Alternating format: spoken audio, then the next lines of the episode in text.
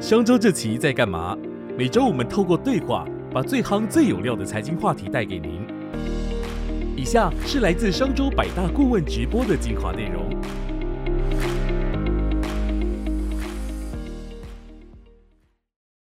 嗨，各位百大顾问的观众朋友，大家好。我们今天谈的是区块链与加密货币，我来分享一些我个人的一点点的比特币的经验。我记得呢，二零一七年六月，我负责撰写《商业周刊》封面《超货币时代》。当时我是兑换了一些比特币，然后我记得那时候去日本哦，尝试用去花比特币住去住青年旅馆啊，去吃寿司啦，上酒吧啦，去买三 C 产品，去体验用比特币来消费的经验。那我还记得当时我把整个封面完成之后呢。回到台湾，当时的户头，大概剩下价值台币两千五百元的比特币哦，不是两千五百颗比特币，是两千五百元台币的比特币。那最近我再回去看看那个账户，哇塞！我告诉你，这个当时比特币零头中的零头呢，现在已经价值大约台币六万元了。哇，其实蛮后悔当时没有多换一些，我当时只要多换两个零啊，现在就已经这个。至少就是诶，财富也不算自由啦，但是应该可以这个环游世界好几圈了啊。过去一周对我而言，我觉得这个加密货币跟这个区块链让我这个最这个眼睛一亮的新闻呢，一个就是萨尔瓦多他即将哦，他就是要发债哈，他要借钱，可是他是要借比特币，他是要借大概价值十亿美元的比特币，诶，这是一个国家的主权债，那他。因为他之前萨尔瓦多是全球第一个把比特币列为它法定货币，也就是它可以正常交易的一个国家。那萨尔瓦多因为很缺钱，所以他是跟 IMF 啊国际货币基金要借钱。那当时大家就说：“哎，你去承认比特币，那可能 IMF 就不借钱给你了。”那呃，现在他就说：“我不怕了嘛，我可以直接借比特币国债。”这个已经颠覆了我们对金融的这个想象。那还有就是美国洛杉矶这个湖人队 NBA 湖人队的主场的球场，哦，他的那个最近就是冠名期满，他要改被就是要标了嘛。那他原来叫做 Stable Center，现在被 Crypto.com，也就是一个这个呃加密货币交易所呢，给他用前手的三点五倍的价格，七亿美元买了二十年的冠名权，你就觉得说，哎，这个世界真的很不一样了。好，那这个我们赶快这个让我们的顾问出场哈。黄耀文，他是台湾非常知名的连续创业家，他的公司他创办资安科技呃，资资安公司阿玛科技，他就是当年呢由美国上市公司来收购，创了台湾软体业当时最高的并购金额。那他现在呢去投入这个加密货币啊区块链这块的新创。那获得软银等很多国家这个知名的创投的投资，那他在他的现在这个新创，他看到很多加密货币在企业实际应用的这个经验。那我们今天就欢迎这个 Rain 哈黄耀文来为大家介绍。我觉得我们今天做一个很简单的这个区块链的介绍，然后有三个主题哦，比特币啊，数位美比特币啊，以太币。啊，第一个，第二个数位美金，第三个是最近常常大家在提的 NFT。那今天我会讲的是啊，很简单的、很入门的哈。那所以说，如果说呃各位已经很懂的朋友，今天可能啊就对你们比较抱歉。介绍一下我自己的 background，呃，我是从国小的时候就很会写程式，然后我在我是一路上都是念这个啊软体啊，我就念了这个交大自工、交大自工研究所，然后台大电机博士班啊，博士毕业。然后之后，我创了一家资讯安全的公司，我们只对美国企业啊销售这个资讯安全的产品。然后呢，在二零一三年的时候，被纳斯达克上呃的上市公司 Proofpoint 并购。那接下来呢，我们整个团队接下来五年呢，都待在 Proofpoint 旗下。呃，我们创造了一个新的产品，然后从零呢。把它创造成五年之后呢，它是一个年营年持续性营收啊，因为我们是呃年租的网络服务，年持续营收三点五亿美金，然后九十五 percent 的年续约率，这样。啊，然后呢，我再跟原本的团队呢，在二零一八年啊呃后半年呢，我们呃从呃开始这个创办啊现在的 XRX 啊是一个区块链金融的新创，我们进入第一个主题，比特币跟呃，比特币跟以太币，可以先看一下市值哈。比特币呃，它最近的市值大概是一点一个 trillion。那我们可以对比白银哈，白银是一点四个 trillion，所以呃，比特币已经很接近白银的呃市值。那如果是比特币加上以太币呢？啊，它是这两个加起来就已经超过了啊整个银的市值哦。那如果说是这个呃比特币，等我一下，比特币加呃呃所有的加密货币的话呢，那是呃二点六个 trillion，是远超过白银。那对比黄金哈，黄金现在是十二个 trillion，所以整个加密货币大概呃大概现在市值是所有加密货币加起来大概是二点六个 trillion，距离黄金还有一段呃距离啊，但是整个加密货币才十几年，那黄金已经是呃好几千年了的一个共识。这样，呃，台湾的 GDP 多大呢？台湾的 GDP 我们可以看到在左上角哈是零点七六个 trillion。啊，不到一个 trillion，所以比特币的市值目前是呃已经远大于台湾的 GDP。交易量呢？交易量的话，台股哦一天的交易量最近大概是十三个 billion。呃，黄金的话呢，啊，黄金全球交易的呃交易量是蛮大的，是一百八十三个 trillion。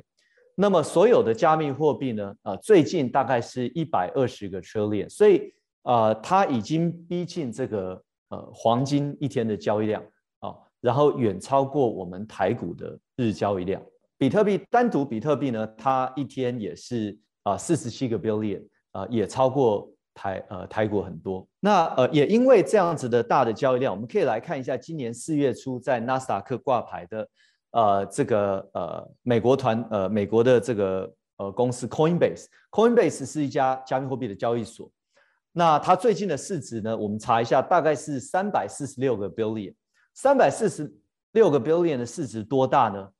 呃，前几大银行哈，呃，像是这个花旗银行，还有 Goldman Sachs 高盛，大概都是一百三十个 billion，啊，所以三百四呃四十六个 billion 呢是呃超过二点五倍这两家呃大银行的市值。那么呃汇丰银行，香港汇丰银行的话呢是八十九个 billion。那台湾最市值最高的呢，好像是中国信托。中国信托最近呢是十七个 billion 左右，哦，所以各位可以看得出来，一家呃才在美股上市啊，今年四月在美股上市的一个加密货币交易所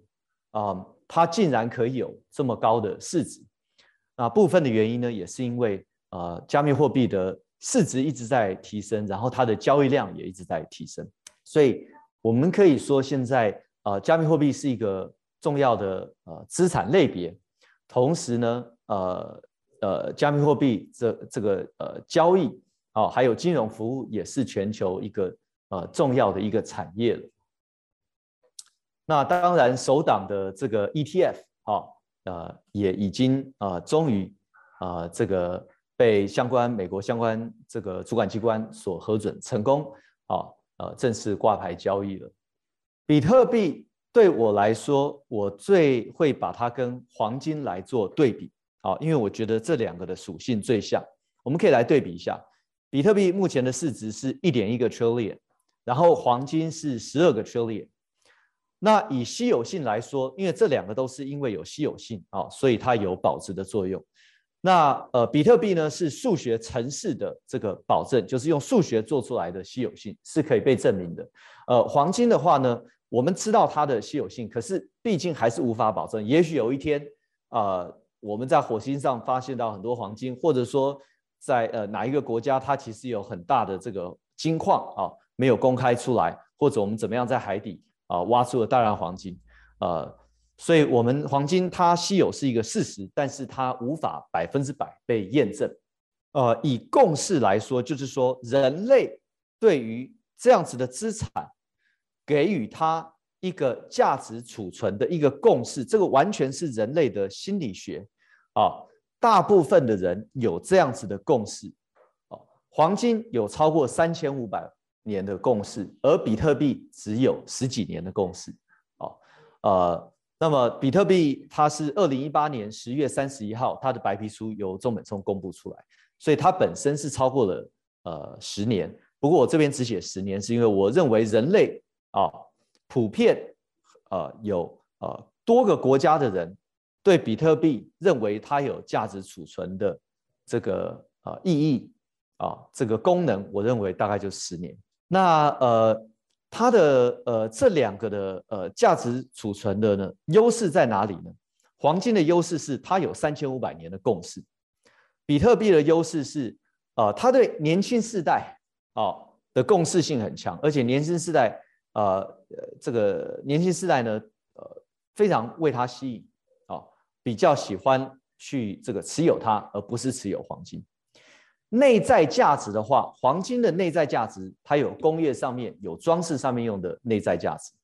那么比特币的内在价值呢？呃，各位可以呃，也许搜寻一下呃我的文章啊，呃，我认为它是目前来说它是有内在价值的。那主要就是在呃，我们可以把它呃这个比特币的这个区块链呢，当做一个全世界在运输价值的铁轨。哦，那因为现在有很多系统，它的这个。呃，交割啊，还是用比特币来做啊，因为写了以后就呃，大家也就不不改了，不换了。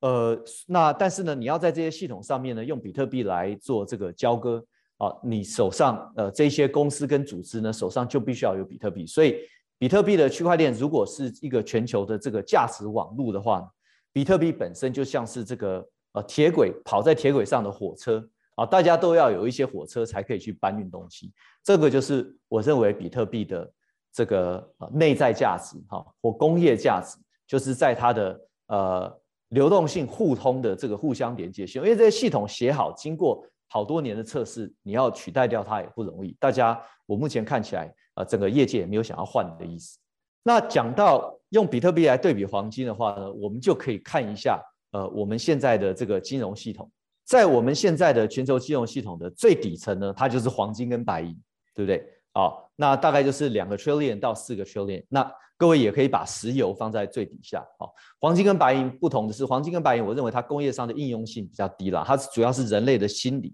共识啊，对它有价值储存的共识，所以它共识性强。那石油的话呢，是应用性强。好，但这个都是属于最底部的，大家认为有价值的东西。基于黄金。啊，每个国家就可以发出每个国家的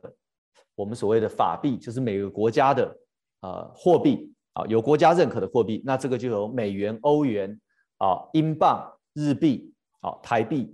这一些呃，之所以这些国家能够呃发行啊这些币呢，它后面还是基于每个国家的黄金存底啊，或者当我们越来越跟黄金脱钩的时候呢，啊，那那。呃，这个背书这些我们发出来的法币的呢，也可以说是最底下我写的这个全球 GDP 啊。那在上面呢，就呃国家呃发行的这一些法币哈，我们看最下面那个强势通货，实体纸钞是在最下面的，它的风险最低。什么意思呢？因为一个呃国家的实体纸钞啊，它一定它被国家授予消费的能力，所以。我手上有美钞，我在美国我就一定有消费的能力，这是美国政府法律上面赋予他的。那然后呢，我这个呃，除非有一天美国政府出了问题，美国政府的权利没有了，美国央行的权利没有了，那我这个纸钞的购买力啊，消费力才会消失掉。要不然呢，我这个纸钞就一定有价值。所以纸钞呢，是我们最下面各位看到这个强势通货法币这一层。它的风险也是相对低的，它不像直接黄黄金啊，因为黄金其实你美国整个国家倒掉啊，呃，你黄金还是全球上还是很多人认为它是有价值，这样或者说我们台币，台币呢出了台湾之后，它可能不好用，可能你拿去欧洲，你拿去俄国啊，你拿去南美洲，大家不要台币，对不对？所以台币呢，如果台湾政府哦哪一天出了问题，这个台币就等于是废纸，可是。呃，我们政府我们的国库里面有的黄金，它还是一样具有价值，所以黄金的风险我们是在这个图里面是放最低的。那接下来就是纸钞啊，那各位可以看到中间呢，在这个广义通货哈，就是这个各国发的这个债券，债券上面呢，我写了一个银行存款，你同样有一万块台币，银行存款的风险就会比你的纸钞风险来得高，为什么呢？因为银行是可以合法把你放在银行的钱所贷出去的，对不对？所以当银行发生挤兑的时候，或银行投资啊呃呃失利或怎么样，银行是有可能倒掉的。所以同样是一万块，你存在银行里面，那这个我们叫做银行存款，它的风险又比你拿一万块的纸钞来得高。你拿一万块纸钞，又风险又比你拿一万块等值的黄金来得高，所以它风险就一直往上。那么在银行存款上面还有债券跟股票、其他资产衍生性再上来衍生性商品，好，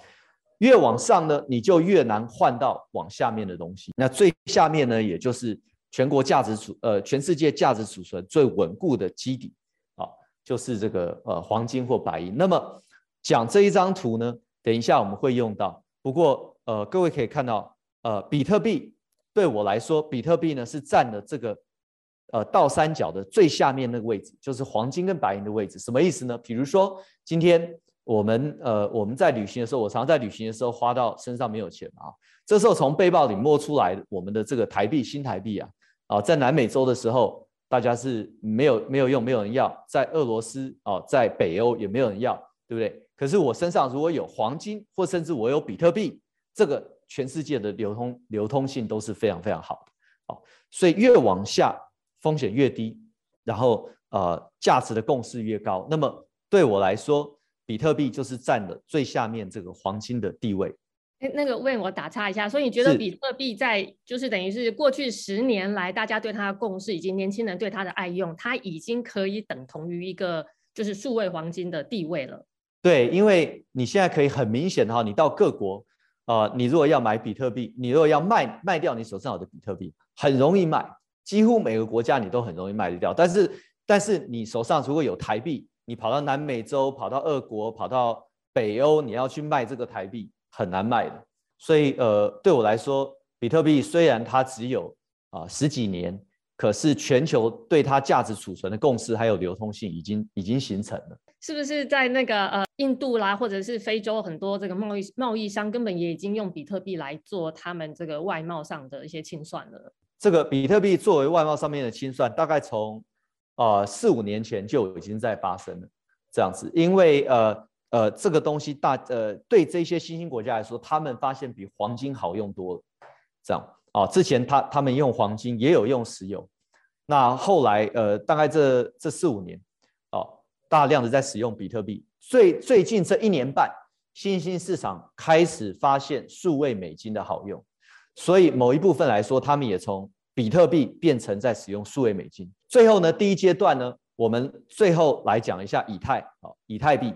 以太币对比与比特币有什么不同呢？存在的时间一个十三年，一个六年。比特币对我来说比较像黄金，以太币对我来说比较像原油，好，比较像原油。为什么呢？因为呃，在以太网络啊是一个应用非常强的网络，在上面呃，它已经跑起呃跑了非常多的不同的这个去中心化的 App。好，还有这个金融系统，可是每一笔交易你都要付给这个以太的网络的矿工呢，这个以太币，好，所以以太币，呃呃呃，在以太是生态把它叫做 gas，就是石油，它真的很像原油，好，所以它的实际的应用性是很强的。你要做任何一笔交易，你就必须要支付以太币。那么比特币的应用性是很弱的，因为比特币它这个区块链上面是不能够写 app，不能够开发。啊，金融系统的，所以实际的应用性啊，比特币弱，那么以太币是强，优化空间啊，呃，这个比特币呢，优化的很，呃，空间很小，它的进步的速度也非常非常缓慢，所以一个十三年的资讯系统，其实是一个恐龙级的一个非常老旧、非常慢的一个系统。好，那么呃，以太呢，它正在快速升级当中，尤其我们众所期待的呃，以太二点零，哦，大家。非常看好它明明年能够顺利的推出上线，好，所以以太它是呃它正在快速的升级，价值的来源，比特币的价值来源是共识，它就是它就是跟黄金一样，其实黄金工业用途、穿戴的用途其实很少啊，为什么黄金今天这么贵？主要就是全球的一个心理觉得它有价值，这样，所以它它的价值来源是共识，比特币也是这样子啊，主要的价值来源是共识，因为它是一个。不能城市化，很难城市化的一个一个网络。可是以太呢，它的价值完全来自它的应用。所以比特币因为它占住了这个元老的地位，所以呃，它的竞争者在我来看几乎是没有，很难有其他的币能跟比特币竞争，因为它是它是始祖啊，中本聪的第一篇白皮书，呃，创造了后来的这整个区块链的概念，所以它已经站住了这个历史地位，所以在人类的心理学里面呢，它就是有这个呃价值储存的意义，它不容易有竞争者，但是以太币就不一样了，所以如果各位对以太币有兴趣或者你投资以太币的话呢，我看以太币就像是石油一样，石油有很强的应用性。所以喜欢投资石油的人常常说啊，黄金根本根本没有什么用。但是呢，石但是全世界没有石油呢，全世界根本转不动。所以他们投资石油，投资以太币的心心情会是一样的。那所以它应用性是很强，它实际上是很有用。可是要注意的是什么呢？它的竞争者非常非常的多，就像石油一样，你投资石油，你要随时想说，哎，太阳能是不是有一天取代石油了啊？或者有什么更新的能源，或者页岩油，或者什么样子的能源？啊，或者这个呃风力发电怎么样啊？因为因为这个技术跑得太强了，所以以后在全世界再也不用石油了。好，你要你要去担心这个技术竞争的问题。那么以太也是一样，以太上面呢，L1 的竞争包含了 E 呃 EOS、Cardano、Stellar、呃 Polkadot、Tron、BSC、币安链、Solana、Avalanche 这些都都是在跟以太竞争以太的应用上面的地位。啊，就跟能源上面有不同的技术在竞争一样。好，我们呃第二个讲数位美金，数位美金就是现在新兴市场呢，主要用来国跟国之间啊，在做这个呃清算跨国清算交割的工具，已经不再是比特币了。这个才发生了大概一年半左右，呃，已经不是比特币对，发生一年半左右。呃，中心化的数位美金呢，我们可以对比跟这个，我觉得可以用微信钱包刚才做对比哈，因为。中国，我们看到经过一个，它直接跳过一个世代，其直接跳过信用卡这个世代，变成每人都有一个呃钱包，然后呢，在钱钱包上面呢，我们大家就就整个整个国家就在这个钱包上面运行。那对新兴市场一样，它现在正在经历过这跳过一整个世代，它也是跳过信用卡，它甚至跳过这种传统的微信钱包啊，而直接到了中央化数位美金，也是放在钱包里，可是跟过去的这种微信钱包不太一样，我们可以看一下差在哪里哈。它后面的实际上的钱呢，一个是微信钱包是放在呃银行里面，那呃呃这个人民人民币银行里面，那中央化的美金呢是放在这个美金银行里面啊，都是把钱实际上是放在银行里面。风险来说的话呢，会比我们刚刚讲的这个银行存款再高一级，因为他们的钱都放在银行里面，可是银行可能会倒掉，可能会挤兑。对不对？那么，所以你你永远有这个银行的这一层的风险，这个是跑不掉。但在银行风险上面呢，如果哪一天微信啊出了事情，或者哪一些这些中呃中央化数位美金它的发行商啊，USDT 的 Tether 或者 USDC 的 Circle 这些发行商出了问题，那一样这个钱可能没有办法兑换，所以它的风险大概就是比银行高一级。以透明度来说的话呢？最美金的发行度是透明的，什么意思呢？就是呃，我们我们随时都可以知道这个 USDT 发了多少，USDC 发了多少。可是我们是永远不知道微信钱包到底发了多少钱出来。也就是说，呃，微信钱包可能全部人在微信里面的存款哦，可能有一兆，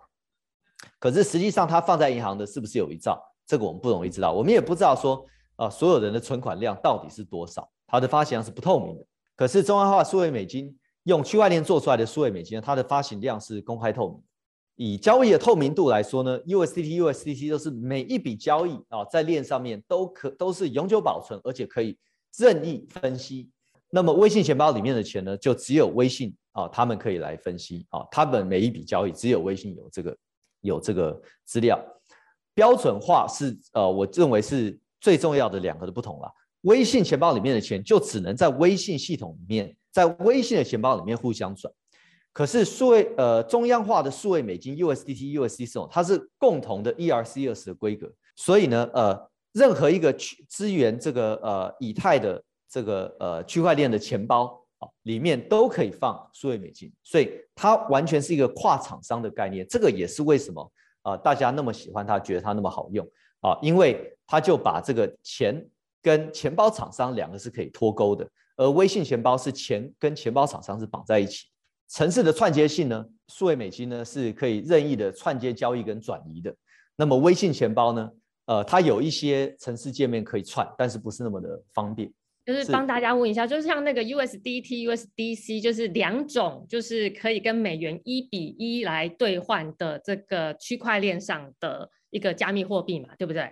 那对那就说它不是从那个政府发行的，它其实是由这个可能加密货币交易所，就是它虽然是私人发行，但是因为它是在区块链上，它是共同规格，而且它是透明的，它是永久保存，它不会说就是我有点会有这种自己乱印钞票、自己通货膨胀一个微信钱包，你不太知道那个钱背后是不是有被好好的保存，所以数位美金才会在最近这一年多很快速的窜起，甚至去取代了某种比特币在贸易上的使用。我这样理解是在在在新对在新兴市场，它它在它在亚洲串起来已经四五年了，但是在新兴市场大概是最近一年半。新兴市场的资讯比较慢啊，新兴市场之前一年半以前都还是不相信这个数位美金，只相信比特币，对，比较慢一些。那中心化的呃这个呃美金稳定币呢，大家要了解说，虽然它都是后面有一比一啊质押在银行，但是各位请不要忘记，银行本身是很大的风险。对不对？它假设放了呃十亿在银行，银行是很有可能挤兑的，这样子啊。所以呃这边我们把它的呃风险放在银行存款之上，它可能有百分之百质押，但是不表示这家银行不会倒掉。哦，所以美金已经有了很大的合规性。那我们目前的主要产品，也就是在呃协助这些新兴市场的贸易商呢，在使用数位美金。最后要讲的就是说，我们刚才看到这个这个金字塔哈，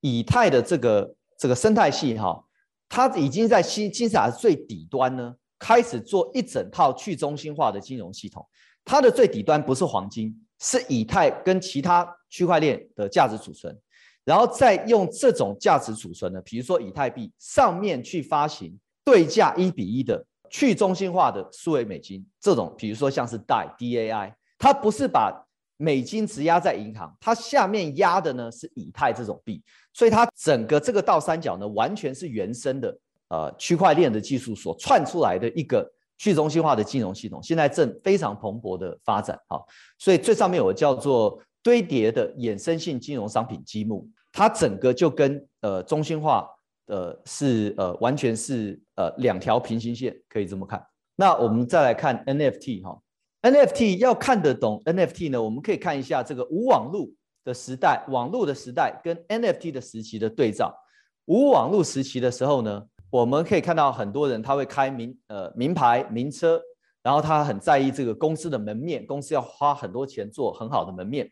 然后呢，你去到公司的时候呢，发现他跟有很多这个呃跟名人的合照，他有很多的收藏品，这个都是一家一个团体、一家公司或一个个人啊，他在想要表述一些事情出来，他要表述他的身份地位，他要表述他的他在意的东西，呃，他的价值观等等的，他用这些来表述。网络时期呢，在 NFT 还没有到 NFT 网络时期呢，我们可以看到，我们通常在评判说一个人，呃，他的影响力有多大，呃，我们看的呢就不会是哦，他是不是开名牌名车，我们也从来不到他公司去看他的公司门面，我们看什么呢？他的粉丝数，他的按赞数，对不对？啊，他有没有脸书的蓝勾勾？他的粉丝页长什么样子？他在他在这个呃脸书上呢，也会贴一些他的名人合照啊，也会展示一些他的收藏品啊等等。那在 NFT 时期呢，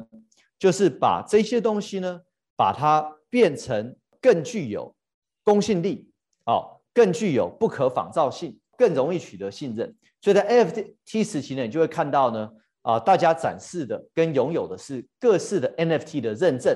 各式的 NFT 的战利品。还有各式的 NFT 的收藏品。那么虽然形式不同，但是呢，做出来的效果是一样的。比如说，在古早的年代，可能一个人他开了一台超跑出来，你会你会说哇，这一定是一个什么样的人物大人物出现的哈？他用这个超跑这种形式出场。在网络时期呢，如果你看到一个人哇，他的粉丝数有上千万，比台湾人口还多，你说哇，这一定是一个大人物哈？他既然有他既然有两千万以上的粉丝，比台湾人口还多。在 NFT 时期也是一样，当你看到有一个人他有一些 NFT 收藏品的时候，你马上就可以知道，哦，这个收藏品是呃数十亿台币的价值，这一定是一个什么样很不一样的人啊！所以它虽然形式不一样，但是它达到的效果是一样。可以探讨一下人类为什么会有这些行为，比如说穿名牌、开名车、买黄黄金地段的房子，好，或者呢，像很多功成名就的人，他喜欢去冠名一个博物馆。对不对？冠名一个医学大楼或者学校的图书馆，哈，这个是最热门的美术馆，或者说这个巨蛋球场，这个都是大家想要把自己名字放上去的，而且呢，会互相这个买卖的，哈，就是说，呃呃，你的爷爷冠这冠名这这个美术馆已经冠名了这个五十年了，那我可不可以把你这个冠名权买下来啊？换冠上我的名字或者我父亲的名字？还有买历史的名画跟古董，这些都是人类。呃，已经已经展示了呃上百年甚至上千年的行为，为什么会有这些行为呢？他的需求其实就是，比如说表述他的身份地位，好，为什么要表述他的身份地位呢？因为快速取信于其他人啊，信用的建立是要很长的时间跟成本的。那信用的建立如果缩短的话呢，我们在做生意上面或者我们在做事情上面呢，就可以更快速更顺利。所以身份地位的展现。小众团体的认同，比如说地位、兴趣、信仰、生活方式，展现价值观。比如说我去，我去呃支持一个美术馆，或者说我去冠名一个呃图书馆，呃，这个都是可能是一个人的他的价值观的展现，或者为下一代建立一个什么样的榜样，或者追求一辈子的价值，或者名留青史这些哈，这些可能是他的需求。那么这些需求呢，造成他会有这些行为。这些行为呢，NFT 只是把这些行为呢。啊，把它做的更容易取信、更防卫、更容易交易，只不过是这样子而已。所以 NFT 的优势与应用，NFT 的优势呢，我认为是展示更容易，呃，验证真伪更容易，取信更容易，跟交易更容易、更快速。那它的应用呢，就是元宇宙内的资产的权利与交易，艺术品的权利与交易。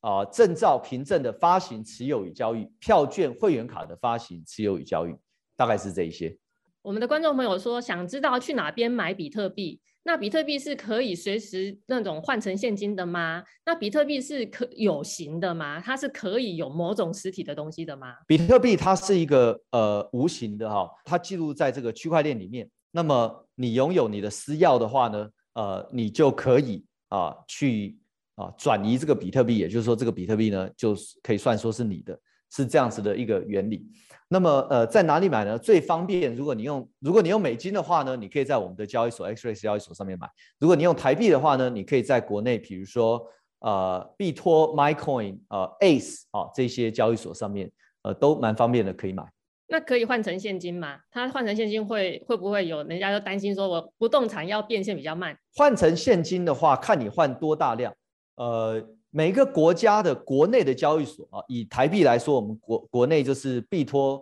MyCoin 跟 Ace 好王牌交易所这三家最大，但是流通性还是都比较小一些。所以你如果说一次卖个啊数十亿台币，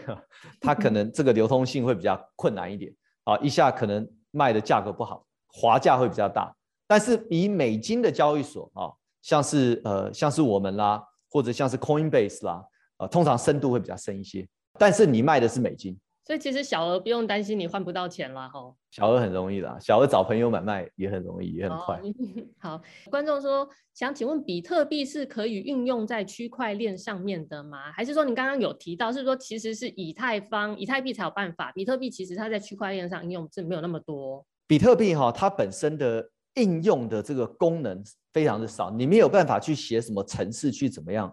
去怎么样？呃，去在它上面发展很多城市没有办法。那以太的设计就是让它在上面再去发展出各式各样的金融系统，它是完全一个走应用的一个链。那比特币它连升级都非常的困难，呃，最近才刚升级成功嘛，但是也也是一个十三年的老概念了吧？所以它它对我来说，它就是一个。人类的共识价值的储存，就难怪你说比特币像是黄金，然后这个呃以太币比较像是石油，是可以多做多种应用。然后 NFT 其实是刚刚你讲，它其实就是身份的象征，我的豪宅、我的名车、我的艺术收藏、我的身上名牌包，嗯，那种概念比较实用的。请问企业需要持有比特币吗？那我个人是需要持有比特币的吗？你怎么看？当然我们可以看到。啊，去年哈，呃，美国有很多纳斯达克挂牌的公司，包含 MicroStrategy，包含 Square，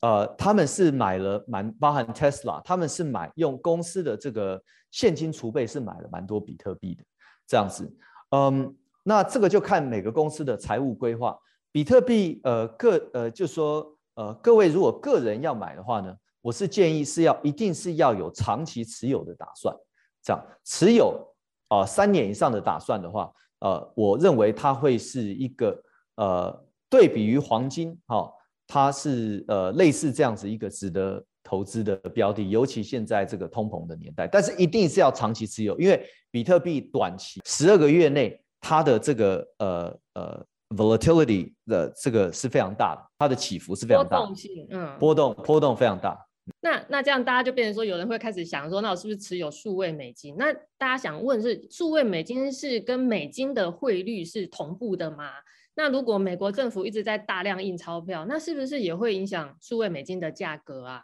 呃，完全是数位美金。我我投影片里面的 USDT 跟 USDC 哦，这两个数位美金，它后面就是一比一的美金。这样子，嗯，呃，所以呢，它它它就是另外一个形式的美金，你可以这样看。那通常你在买卖，就是说你在它跟呃数位美金跟美金之间买卖呢，通常都是呃会差个千分之一，最多千分之一、千分之二这样子啊，只会有这样子的价差，不会有很多的价差。可是，一样，你要想说，它后面的美金是存在某个银行里，这些银行都是有可能随时倒闭的。为什么我这样讲呢？因为比特币中本聪赶着把比特币白皮书发表出来，是二零零八年十月三十一号，就是雷曼兄弟倒闭后不久，这样。所以我们要知道说，美金，呃，或者任何一个钱，只要是放在银行的，都有这个银行挤兑甚至倒闭的风险。那数位美金如果是中央化数位美金，一样后面会有这个风险，因为它的钱还是存在某某一些银行里面。那银行呢？所以常常我们讲说，数位美金后面有一比一质押，我跟你讲啊，是没有错啦。这个发行商可能有一亿美金在银行，银行绝对不会把那一亿美金摆在银行的，银行早就把九四五一都贷出去了，贷不到到哪里去了，对不对？等到大家一起要来提的时候，银行是不是能够让大家提得出来，还是个大问号？这样子也是因为这样子，所以在去中心化的呃金融体系里面呢。呃，MakerDAO 这一个协定，它就发展出了一样是对价一比一啊的这个 DAI 这种数位美金，那它后面的质押品是啊以太币，而不是放在银行的美金。这样，那么对于某些人来说呢，大家会觉得这个东西的风险比较低啊，因为你是超额质押以太，而以太是在链上面你看得到，你随时要换可以换得到。可是我这些美金，你把它存在这些银行，谁知道这些银行到时候大家一起去提的时候，到底提得出来提不出来？好像最近瑞士他们正在公投嘛，说到底要不要把比比特呃比泰呃比特币列为他们的中央银行的储备的一个呃货币吧，就某种资产。对，最近听说是要要公投的。这个就是我们下面看到。这种强势货币啊，又有很强的这种共识性，或者很强的全球的应用性跟流通性的，它会在金字塔最底端，因为这些你持有的话，风险是最低的。黄金、白银、石油，那么以后我认为比特币也是。所以，呃，我认为在五年内，许多国家会把国内的比特币的呃储备啊列在金字塔最列列列成是央行的。呃，储备的其中一项啊，我央行为什么可以发这么发行这么多钱出来？因为我有美金储备，因为我有黄金储备，同时因为我有比特币储备。有人问说，NFT 优于比特币的部分是，还是说呃 NFT 的优势在比特币为何无法展现？这意思是说，持有 NFT 跟比起持有比特币的的差别吧？嗯，我打个比方好了哈，如果说是一个人他要展现他的。他他的财富，那他可以怎么做呢？他可以你走进他家，然后它全部是它地板是黄金的，它连马桶都是黄金的。我们常常在讲的，好，但是那个就很俗，对不对？就是说啊，这实在是俗到不行。你这用黄金花是俗到不行。那你可以走进你家，你有两幅毕卡索的画，或者你又是什么？你有什么样的画？甚至一些画是超级贵的，但是只有行家看懂。那是同时就展现了你的展现你的财富的同时，也展现也稍微不要那么俗一些。或者说，你真的可以为对这些话品头论足一番，就会觉得你你比较格调一些。NFT 的，你可以粗浅来说，就说它是收藏品，它很多是收藏品或者证照啊，或者所有权啊，它跟它跟比特币的呃概念不一样，比特币是黄金，那 NFT 它可以代表任何一个收藏品或持有权。哎，那你怎么看？因为最近 NFT 真的非常非常的热啦。那那你怎么看它的后市？那当然也有人会觉得说，NFT 收藏品炒得这么高，可是有一些其中的这些艺术的成分，感觉又嗯好像 有那么一点粗糙啦。那你你怎么看它的后市？呃，我我对它的后市还是看好的，这样子哈。呃，那就像你说这些名画，呃呃，其实像像我在美国的时候，我也常去这个。去 gallery 看我，我完全都看不懂啊，我也都不认识那一些人。那我就我每一个人在介绍这些话的时候，我都是认为要反正被你们这个行业炒出来的这样子啊。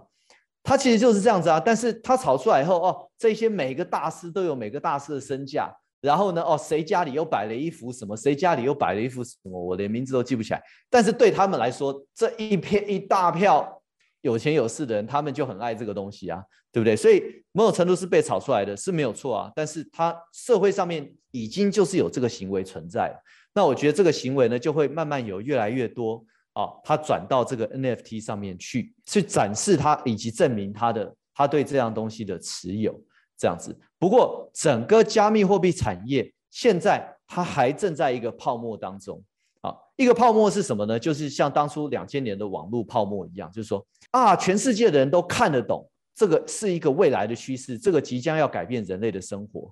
那当太多人看得懂的时候呢，就有太多的钱瞬间进入到这个产业，太多的钱进来也就算了，但是呢，大家都不知道这么多钱要干什么，所以都都在做同样的事情，然后彼此在竞争，把这些钱浪费掉。呃，现在整个。普遍来说，区块链产业或加密货币产业啊，包含 NFT，正在经历过这样一个我认为是无法避免的过程了。所以，确实我们现在正在一个泡沫当中。请问你认为加密货币的生态圈已经足够成熟，可以支持元宇宙了吗？中间还有什么法规松绑啊，或什么安全问题必须克服？呃，我认为呃这些技术呢才刚开始第一代而已哦，但是。整个区块链发展到现在也已经十几年了，然后它正在非常快速的发展。然后我必须要说，整个区块链产业，尤其我看到在美国，它吸引了最聪明的呃美国的年轻人加入，所以吸引了这么这么多优秀人才的加入。我认为这个产业会跑得非常的快，所以现在它还是有很多不足的，呃，可是我我对这整个产业的前进的速度非常的看好。我们有一些比较基本问题，请问什么叫挖矿？我们有观众朋友问。嗯，挖矿的话呢，就是比特币，比特币啊，它是一个数学的一个特殊的排列组合。那要算出这样一个特殊的排列组合呢，呃，就叫做挖矿。呃，就就像是就像是质数哈，像我们我们呃，才不过二十年前，如果我们要算出一个一千位的质数哈，我相信以台湾的全部的电脑加起来，应该是算不出来的。讲质数是一个要算出来很，它是一个很贵的东西，呃，比特币也也类似这样子的一个概念哈，它它要算出来，呃，有它的成本在，那这个就是挖矿。那同时我们要知道说，矿工也在负责记账，好，比特币是一个公开的账本，每每一颗币属于哪呃哪一个钱包，好，呃，这是这是一个公开的账本，那这个账本啊，每一笔交易在记账的同时也是矿工，所以比特币挖矿的过程中，其实你也是在。啊，帮忙记账。那有人问说，呃，有人以前有人提过说，比特币疑似是一个庞氏骗局，你怎么看？它发展到今天，我认为它已经不是一个庞氏骗局了哈。就是说，它的这个全世界的对它的价值储存的共识呢，是有能力支撑它。呃，我认为至少还还很长很长一段时间，加上它全世界有流通性，所以我这个我。就不觉得以今天我来看比特币的话，我不觉得它是一个庞氏骗局。好，那么所有的呃投资性、投机性的金融商品，我们说房地产啊，假设我今天说哦，我要去哪里开呃，我我要去一个呃一个荒呃荒郊没没有人去的地方啊，全世界的一个角落，然后我在那边我开始炒房，我要搞建筑啊什么什么啊，这个也可以说是一个庞庞氏骗局，对不对？因为这个房价就。反正后面的人接盘前面的人嘛，房价不断的被炒高上去，那会不会崩盘？但是如果说这个城镇真的被我开发出来了，哇，大家去看，哇，你这个东西已经比东京还要强了，那它就很难崩了。这样子。但是呢，如果炒炒炒到最后这个城市没盖起来啊，然后呢，后来大家都没有要买，那就是崩盘的，那就那你就可以说它是庞氏骗局。其实我们看房地产啊，我们看黄金啊，很多金融商品它都有这个呃，它都有这样子的属性啊。最后一题，请问如何防止这些加密货币被盗？加密货币啊，现在被盗的风险非常非常的高。嗯，一般的，如果你不是技术特别好哦，那你要自己存在你的冷钱包里面，你要呃，你要保管好你自己的私钥哦。那私钥一旦被偷被盗了，没有人可以帮你。可是私钥你如果掉了，你这个币就死掉了，没有人可以动它，包含你也不能动它。所以，如果技术不是很纯熟的人，那么你自己保管的风险，我认为是蛮大的。那这个时候呢，你就可以选择啊，全世界你呃牌子大。稳固的这个呃钱包的供应商或者交易所啊，你放在这个交易所里面，或者放在这个钱包的厂商里面，像是我刚刚讲的，啊四月份美国上市的 Coinbase，如果你把你的比特币存在 Coinbase 里面啊，那要出问题的几率，我就觉得说是蛮低的。谢谢谢谢 Wayne，今天帮我们这个做了很精彩的观念的厘清啊，包括就是黄金、石油啊，这个奢侈艺术品，哎，就是就是呃。比特币、以太链、呃，以太以太币跟这个 NFT 的差异，谢谢大家，那也谢谢 Wen。